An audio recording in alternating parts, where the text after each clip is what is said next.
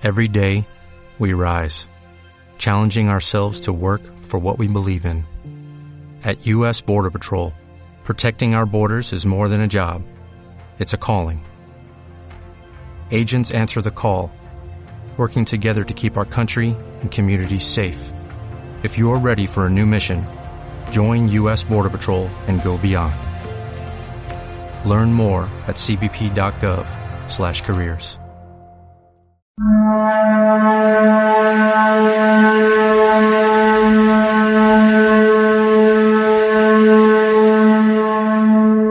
¿qué tal? ¿Cómo estás? Muy buenas tardes. Yo soy Henry Main y estoy nuevamente contigo en este momento tratando de, pues, comunicarme de esta forma contigo, eh, platicarte acerca de un descubrimiento más de esos muchos que voy haciendo en el camino, tratando de encontrarme con el conocimiento de distintas formas y sobre todo con lo que se lleva dentro, que le late a uno en el corazón y que lo mueve hacia distintas posibilidades en la vida. Así pues, en esta ocasión te voy a platicar de una página que me encontré en internet, que es un blog en realidad.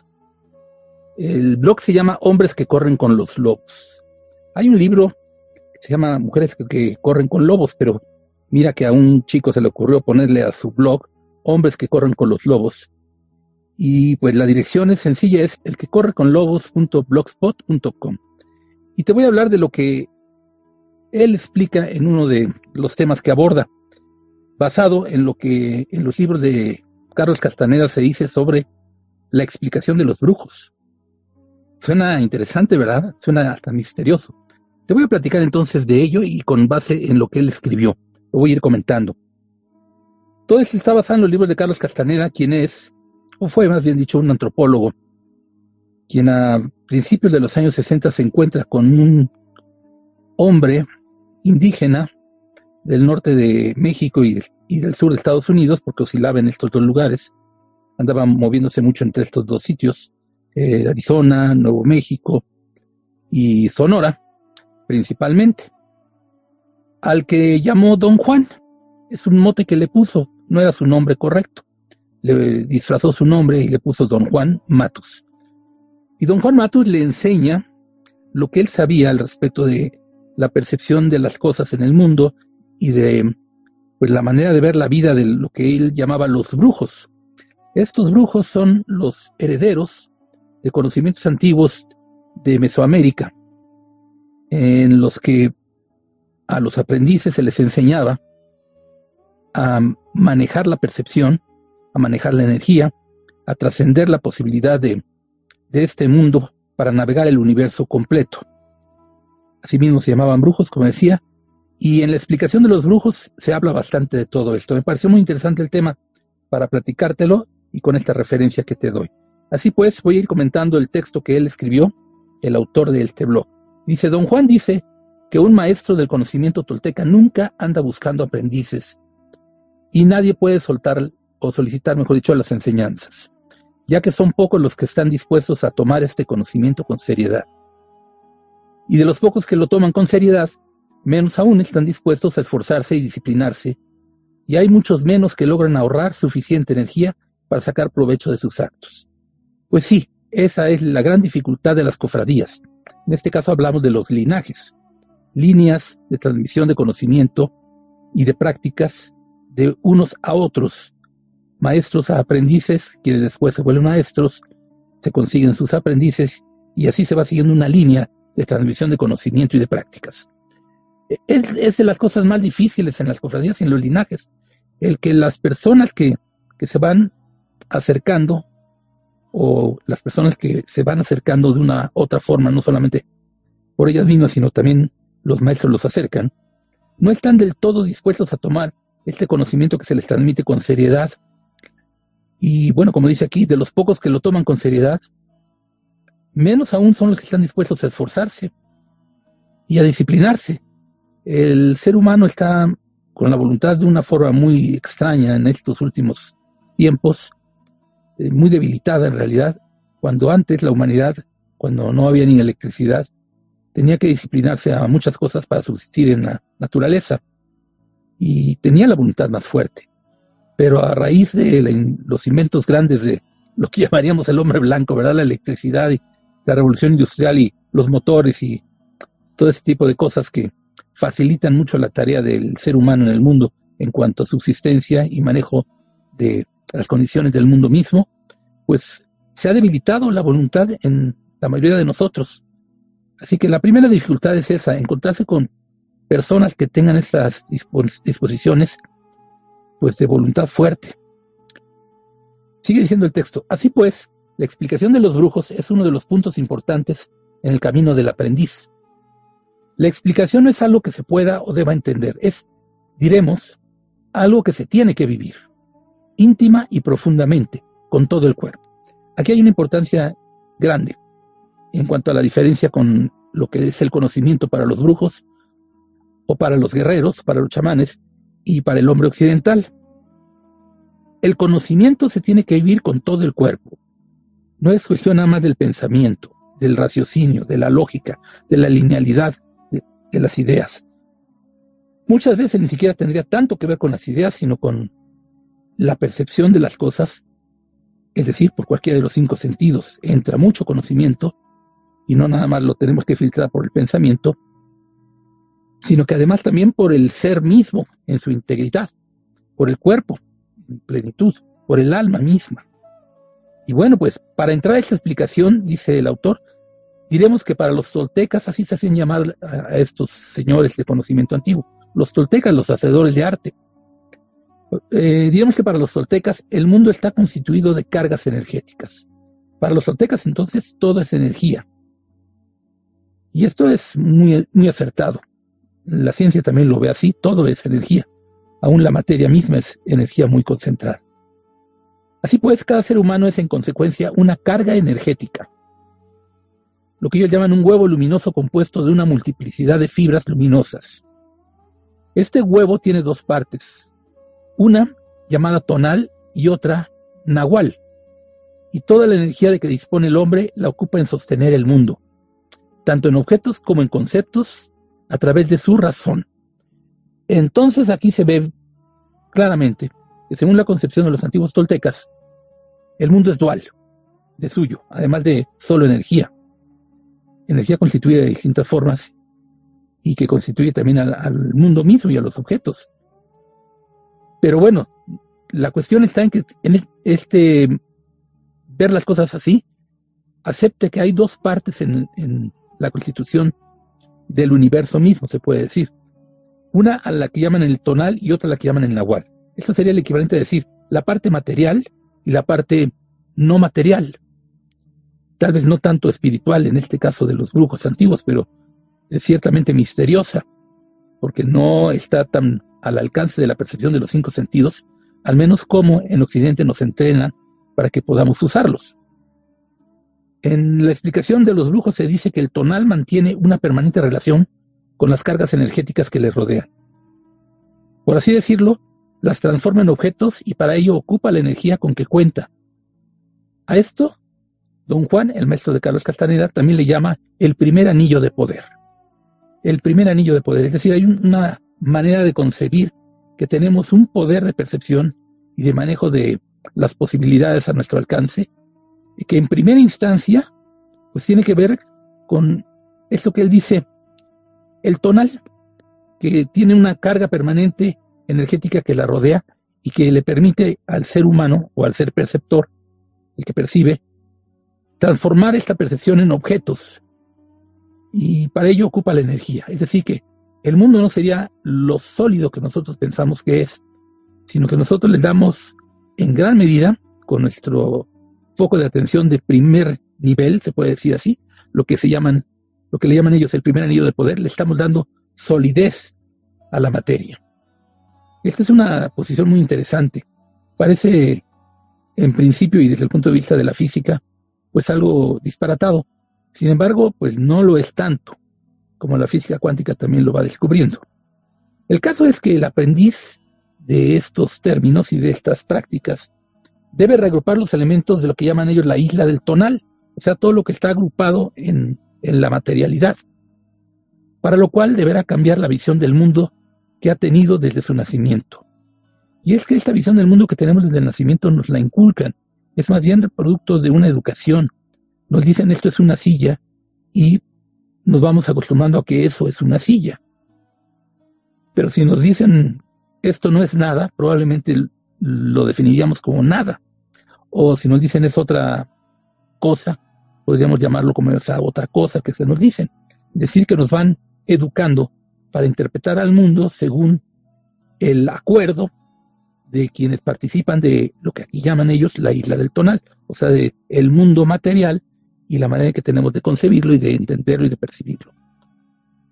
Bueno, dicen es decir, dejar de gastar la energía en el sostenimiento del mundo como objetos y conceptos que se ajustan a nuestra razón.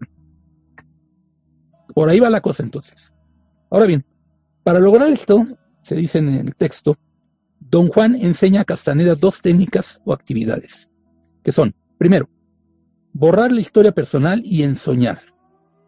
Sin embargo, señala que estas dos técnicas, técnicas no son sino un apoyo, pues lo que un aprendiz necesita es la sobriedad y la fuerza interna que están implicadas en el camino del guerrero. Sobriedad y fuerza interna. Esto también está muy escaso en nuestro mundo, ¿no es así? Ve a tu alrededor y cuántas personas realmente sobrias conoces tú.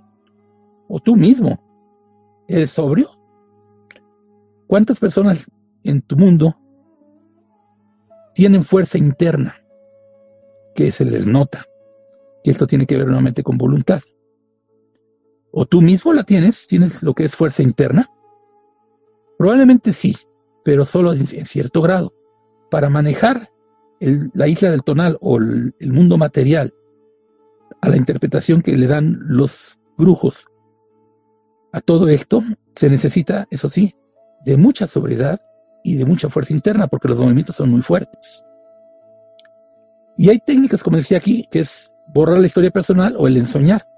Bueno, pues para ayudar a borrar la historia personal, se le enseñan al aprendiz otras tres técnicas de apoyo, que son perder la importancia personal. Acuérdense que todo esto es para poder manejar de nueva manera a, a todo lo que está en la isla del tonal, o sea, a todo lo material, desde la voluntad misma y desde las condiciones del ser humano en el mundo.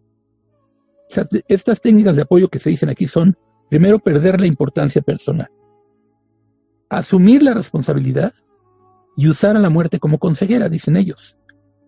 Bueno, son interesantes. La primera, perder la importancia personal, sí, porque si nos sentimos el centro del universo y nos concebimos como tal, todo gira a nuestro alrededor, pero el universo se te viene encima y ¿qué haces con ello? Tendrías que solicitar ayuda y apoyo. Y muchas veces las personas que se sienten suficientemente fuertes por sí mismas, porque tienen demasiada importancia personal, piensan que pueden con todo y no es verdad. Entonces, perder la importancia personal, tan solo en este sentido ya es importante, pero tiene muchas connotaciones. Además, asumir la responsabilidad, que esa es otra de las cosas que también no se nos inculcan del todo. Antes se nos inculcaban más. Y usar la muerte como consejera, esto último es interesante también.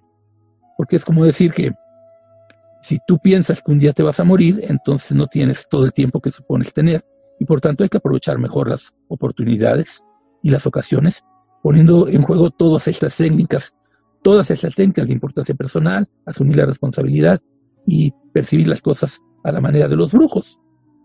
Dice también en el texto que a su vez, para ensoñar, se cuenta con otras tres técnicas de apoyo que son romper las rutinas de la vida. Yo siempre digo los viernes hay que romper rutinas.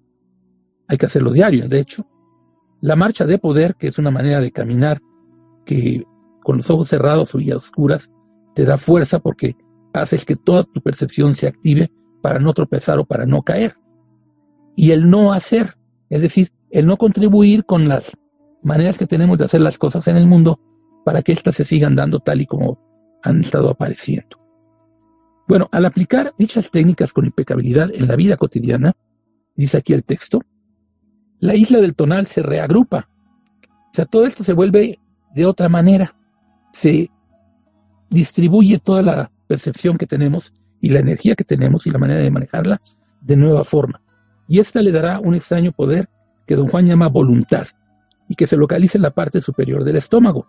Esto es sabido incluso por los hindús y por las grandes culturas de la humanidad, incluso chamánicas.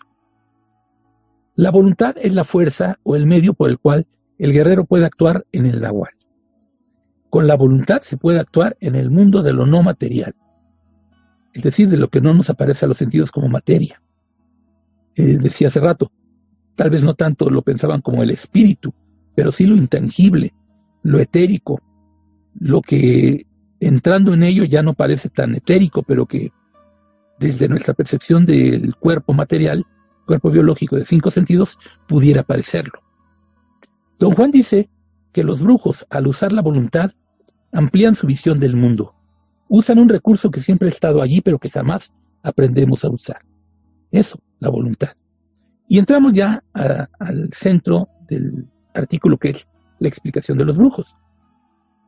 Dice este texto, la explicación de los brujos dice que los hombres vivimos en una burbuja, que fuimos puestos ahí desde el mismo momento de nuestro nacimiento, que en aquel entonces estaba abierta la burbuja, pero que poco a poco se va cerrando. Esa burbuja es la de la percepción, y vivimos dentro de ella toda la vida, sin encontrar en sus paredes otra cosa que el reflejo de nosotros mismos. Ese reflejo es nuestra visión del mundo. O sea, nos, concebimos de una cierta forma, es una burbuja energética que es la que nos da posibilidades de percepción, que se transmuta en nuestros cuerpos biológicos en cinco sentidos, en la posibilidad de ideas y demás, pero que no está más que reflejándose, dicen metafóricamente ellos en sus paredes de esa burbuja, lo que vemos y pensamos de nosotros mismos. La idea que tenemos de nosotros mismos es un reflejo, nada más.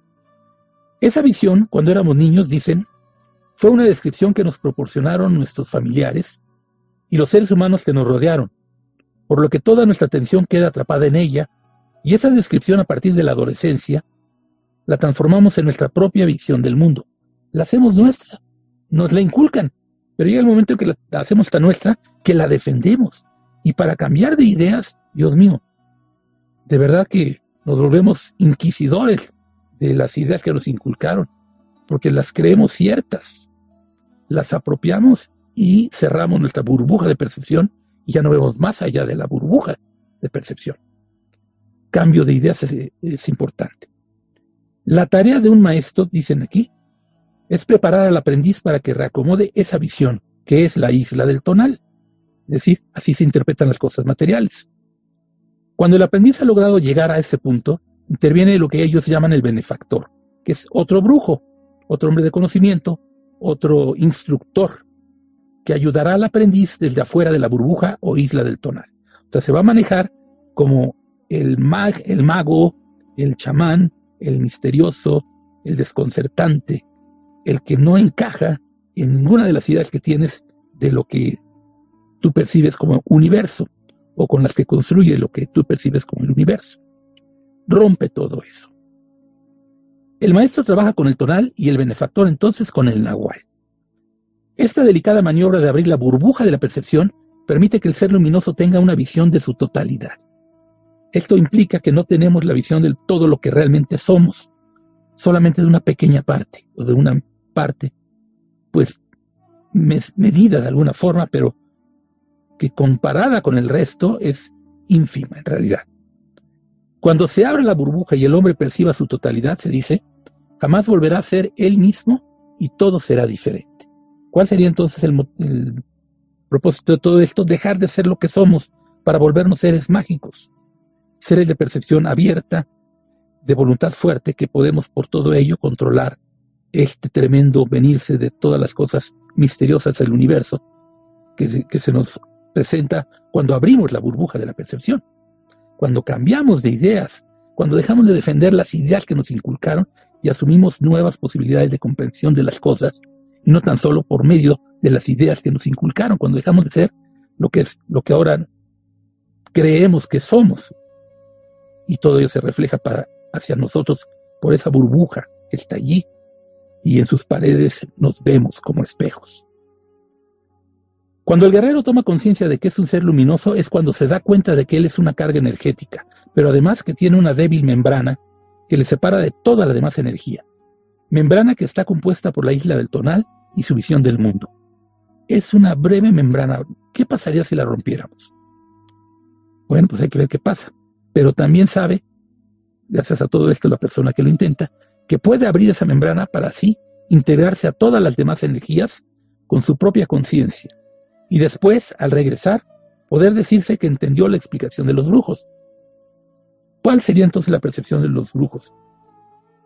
Que todo es un misterio y que ese misterio a nosotros se nos va mostrando por nuestra percepción y que nuestra percepción tiene un poder tal que podemos manejar ese misterio.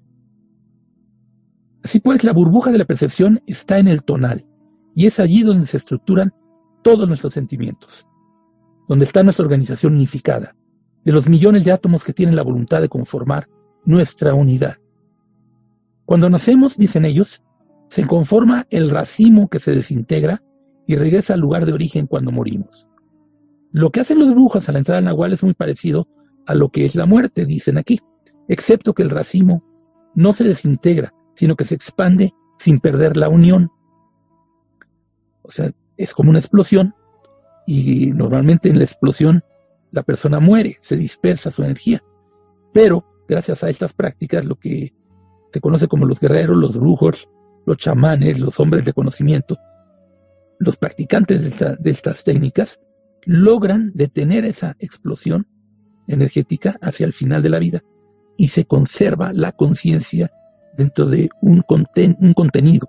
Es, forma parte de un contenido de un contenedor y de un continente. Y así, los brujos, a través de la toltequidad, pueden entrar al nahual desde un punto que llaman la voluntad, porque es la voluntad, la fuerza de voluntad, la que les permite sostener toda esa, llamémosle, explosión para que se contenga y se siga conservando la conciencia de sí, de la individualidad que está en práctica de todas estas técnicas. Esta voluntad les permite expandir su racimo y dejar que se organice y reorganice en todas las formas posibles. Y regresar del Nahual a la isla del Tonal, que esto, por cierto, es lo que logra hacer Castaneda en una de las prácticas que se describen en los libros que él escribió. Bueno, total que ese es el momento en el que el guerrero se convierte en hombre de conocimiento, pues ha logrado la impecabilidad en la isla del Tonal y con humildad busca en el Nahual llegar a la libertad total.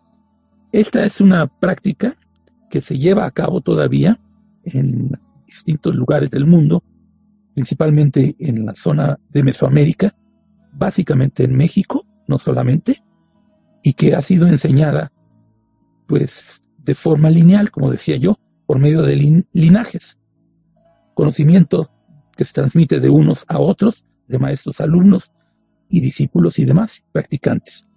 Pero para lo cual, para la cual no tienen todas las posibilidades de manejarla, porque se requieren ciertas características de energía, cantidad de energía, condiciones físicas, voluntad, determinación, que llaman aquí impecabilidad. Hacer todo con disposición y sin fallar o haciendo por no fallar. Y todo eso se tiene que lograr gracias a la práctica de la voluntad.